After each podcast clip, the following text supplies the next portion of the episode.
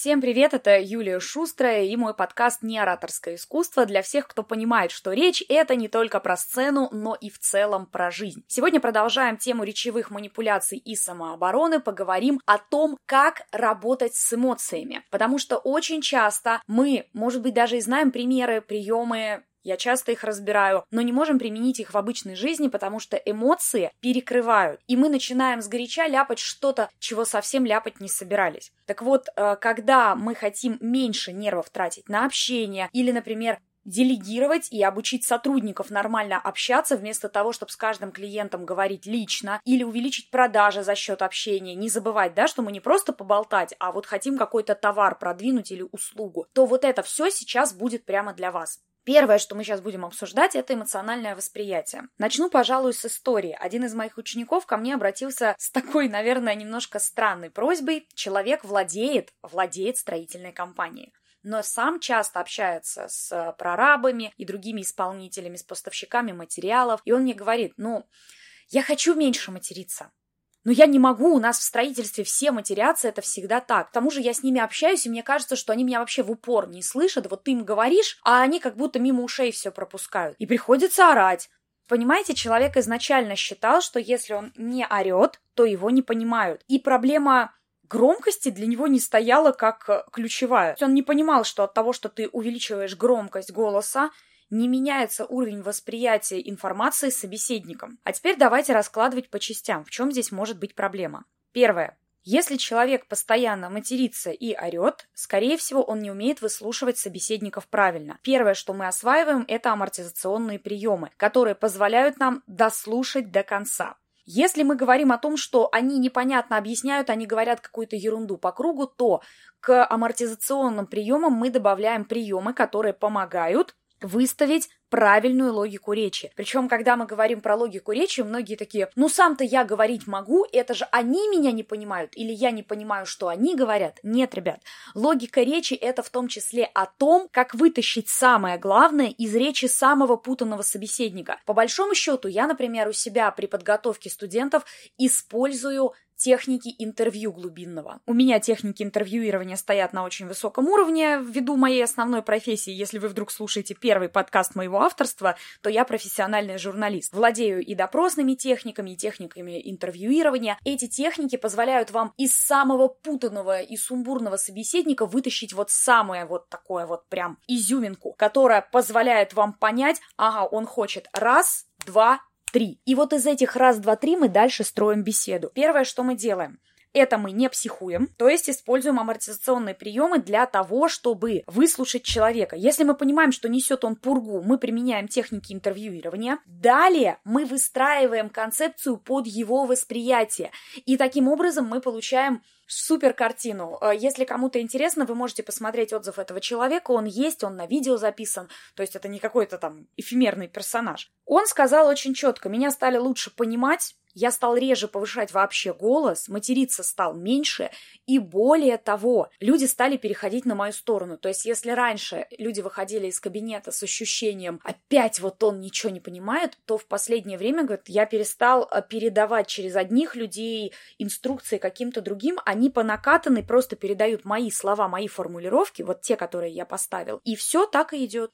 И все всех понимают, и все хорошо. То есть, понимаете, мы меняем с головы рыбы одну логическую структуру, и дальше она передается сотрудникам. Но классно же. Конечно, классно. Дальше. Вторая проблема, которая существует для людей класса коммуникатор, я к, ней, к этому классу отношу всех, у кого по работе много общения. Не обязательно вы ведете соцсеть, это может быть и просто офлайн общение. У меня есть такие клиенты, например, среди косметологов и визажистов, которым целыми днями приходится выслушивать проблемы своих клиентов, которые по большому счету им нафиг не нужны. Здесь есть техника восстановки тоже таких вежливых счетов, когда вы с одной стороны не выглядите отстраненным и не выглядите нелюдимым, любимым, с другой стороны, помогает вам все-таки выстраивать некий щит, не позволяющий людям жрать ваш мозг э, ложечками. Мне классно такой ролик недавно попался, там женщина такая, ой, вы знаете, У меня даже премия есть «Клиент года». Ведь именно благодаря мне ваши услуги становятся лучше. Мне даже вот э, кубок дали, там такой, знаете, мозг с ложечкой ам. А вот это мое любимое. Коробочка с правками. Ну вот, например, для фотографов. Смотрите, много фотошопа, мало фотошопа. Много фотошопа, мало фотошопа. Понимаете, такие придиристые клиенты, они всегда есть. И чтобы с ними работать, в первую очередь нужно оборачивать их аргументы, уметь против них. Да, здесь как же так, мы будем работать что против клиентов? Мы будем работать против их токсичной манеры общаться, а не против самих клиентов. Это совсем другая стратегия, она выстраивается чуть иначе. Чтобы вы понимали, я сейчас вам делаю просто обзор стратегий, которые позволяют облегчить жизнь. Я не могу уместить в 15 или 30 минут подкаста всю эту информацию, потому что на моем интенсиве это 4 полноценных мастер-класса, плюс еще неделя отработки в чате. Это реально очень объемный материал, который я вытаскивала из всех учебников по конфликтологии, дипломатии, да, я еще раз говорю, есть допросные техники, техники интервьюирования. И все это скомпилировано еще и под эгидой моего личного опыта, потому что я же вам все это не с потолка пересказывая книжки, я много лет всеми этими приемами пользовалась на работе, на съемках, общаясь с очень разными людьми. От депутатов и министров и заканчивая людьми, которые на меня орут, потому что у них, видите ли, дом затопило, а виноват там в этом каким-то боком я. Но с кем бы вы ни общались, все равно вы можете применять техники, которые позволяют сделать общение наиболее эффективным. Даже если ваше общение – это семейный круг, все равно хорошо выстроенная логика речи помогает точно понять, чего вы хотите от человека. Правильные амортизационные приемы помогают сделать так, чтобы люди понимали, вы их слышите, вы их слушаете, вы их воспринимаете, вы не намерены их обижать или ставить себя на пьедестал всезнающего человека. Есть еще техники манипулирования, которые помогают отражать негатив в ваш адрес. Вот у меня еще одна история, если мы так берем, ладно, здесь был мат, здесь такой вот частности, да, то вторая история, например, с моей знакомой стилистом. Она очень крутой стилист. Она работает по архетипам, разбирает гардеробы по типажам, очень четко ориентируется на человека, то есть на его профессию в выборе одежды. Делает так, чтобы это было и удобно, и классно, ориентируется в брендах. Ну, то есть супер спец, все круто. Практически реклама получилась. Но недавно ей подписчица пишет, а сама моя знакомая достаточно чувствительная дама. Вот у вас раньше в блоге было очень много полезного, а сейчас одна болтовня и философия, даже ничего почитать нету. Понимаете, человек им про психологию ношения одежды, про восприятие себя, про там гардероб и сопоставление его с личностью. А люди хотят подборки типа «пять популярных платьев с Wildberries». Она с этим просто не работает принципиально, это не ее стиль но ей это ставят в вину. То есть по треугольнику Карпмана она получается на позиции жертвы, а на позиции агрессора стоит человек, который ей пишет. Но с его точки зрения, с точки зрения этого человека, он спасатель, он спасает ее контент от полного провала. И в его понимании полный провал контента – это когда лично он не находит этот контент интересным. И что делает моя знакомая? Она начинает объяснять, где найти подробную информацию. Начинает объяснять, что разбор личного гардероба – это дорогая услуга, и она не может выставлять эти разборы, потому что клиенты хотят конфиденциальности – Вопрос, Зачем она это делает? Зачем она встает в эту позицию жертвы, оправдывается, пытается спасти своего этого обидчика при помощи каких-то полезных советов? Нет. Если вы владеете речевой самообороной, вы понимаете сразу, вот здесь манипуляция – Манипуляция на чувстве «ты недостаточно хорош для меня». И первое, что мы можем сделать, это применить амортизацию. Амортизация выглядит так. Да, я согласна, сейчас э, я выкладываю гораздо меньше типичных разборов, потому что лично для себя считаю, что это неэффективно, Разбираю гардеробы, только лично ориентируюсь на человека. Вы согласились. Частичное согласие – это амортизационный прием, помогающий смягчить вот этот удар. Почему он смягчает? А потому что человек ожидает от вас чего? Ровно того, что моя знакомая и сделала. Оправданий, а вы вместо того, чтобы оправдываться, соглашаетесь. Триггер закрыт, все. Невозможно дальше этим триггером вас шпынять, потому что вы уже с ним согласились. Она, например, пишет, а я вот не могу найти полезное. Вы не сразу пишете всю полезнятину, вы задаете вопрос. Вопрос это уже дальше допросная техника, техника интервьюирования. Вам помочь найти какие-то конкретные материалы? Вы что-то конкретное хотите найти у меня в профиле и не можете? Вы вынуждаете человека действовать, а не критиковать. делать какие-то выводы. Так вот, чтобы выстраивать такие техники, я вам сейчас привела примеры для двух конкретных людей. Чтобы выстраивать эти техники под себя, надо владеть как треугольником Карпмана, так и транзактным анализом Берна и параллельно понимать, как правильно задавать вопросы, за что цепляться в речи собеседника, как сделать так, чтобы от вас в конце концов отстали, но при этом вы остались красавчиком, который ни на кого не орал и очень грамотно и тактично вышел из беседы. Эта подписчица сначала там вот она и понаписала, потом э, мне моя знакомая написала, говорит, а как с этим быть? Я ей написала свою стратегию, и она ей ответила. Сегодня эта дама пролайкала все, что есть у нее в профиле. Вообще.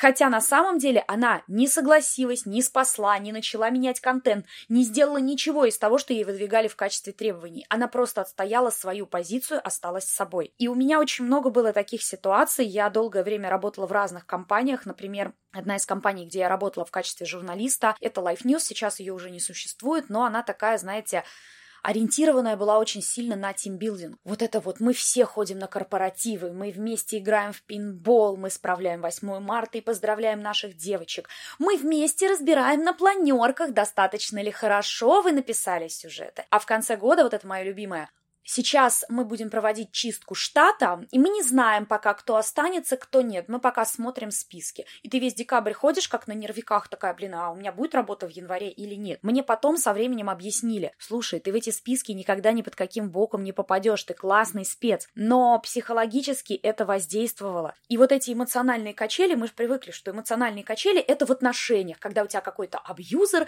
и он тебя вот э, начинает как-то булить или как-то еще модно говорить. Но нет, это бывает и на работе, это бывает в отношениях. А бывает, кстати, в отношениях и в обратную сторону, не когда компания вас вот так вот накачивает на качелях, да, а когда сотрудник приходит к вам, а вы руководитель, и он начинает вам выматывать мозг.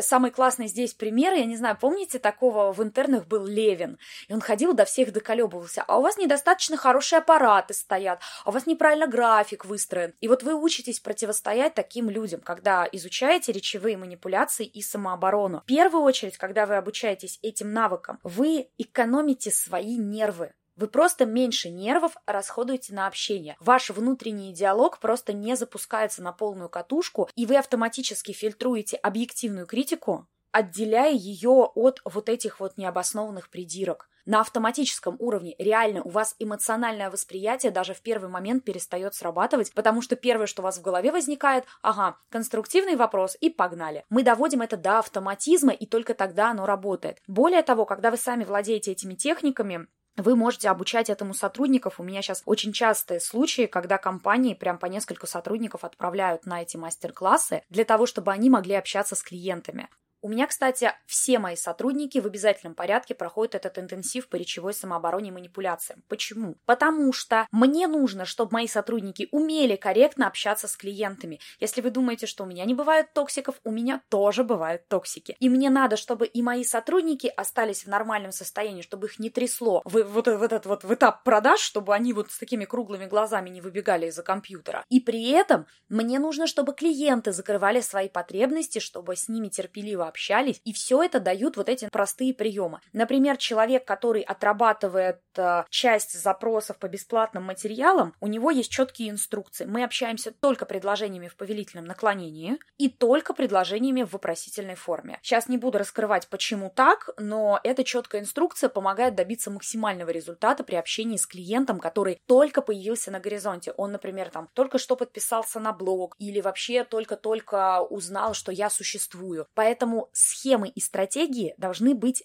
мобильными. Я не могу каждый раз писать скрипт. Как по мне, скрипты это вообще плохо, когда вам отвечают одними и теми же фразами, как боты. Нет, этого ботовского общения быть не должно. Должно быть общение живое, но грамотное. Экономьте свои нервы, увеличивайте продажи за счет общения, обучайте сотрудников, чтобы их не надо было контролировать, тратьте меньше нервов. И надеюсь, все у вас получится. Вы можете изучать эти приемы как на моих мастер-классах, интенсивах, так и по моим э, подкастам. Я много разбираю. Вот до этого был подкаст реально с практическими примерами. Здесь я немножко другому его посвятила. А еще вы можете скачать бесплатно памятку по манипуляциям, по конфликтологии, которую я специально для вас написала. Для того, чтобы ее скачать, вам нужно в любую мою соцсеть, например, в Инстаграм или во Вконтакте, в Директ написать «Хочу памятку», и вы получите этот документик абсолютно бесплатно. Там более подробно объяснены стратегии и основные направления работы. Ну а ближайший интенсив, где мы реально подробно рассматриваем коммуникационные стратегии, будет 12 января. Причем 12 января это мы уже запускаемся. Купить впритык места будет нельзя. Места продаются только до конца декабря и больше никак, потому что я и мои сотрудники хотим отдыхать в январе. Всем до встречи, надеюсь, для вас это было полезно и интересно. Это была Юлия Шустрая и подкаст «Неораторское искусство». Увидимся в следующих выпусках.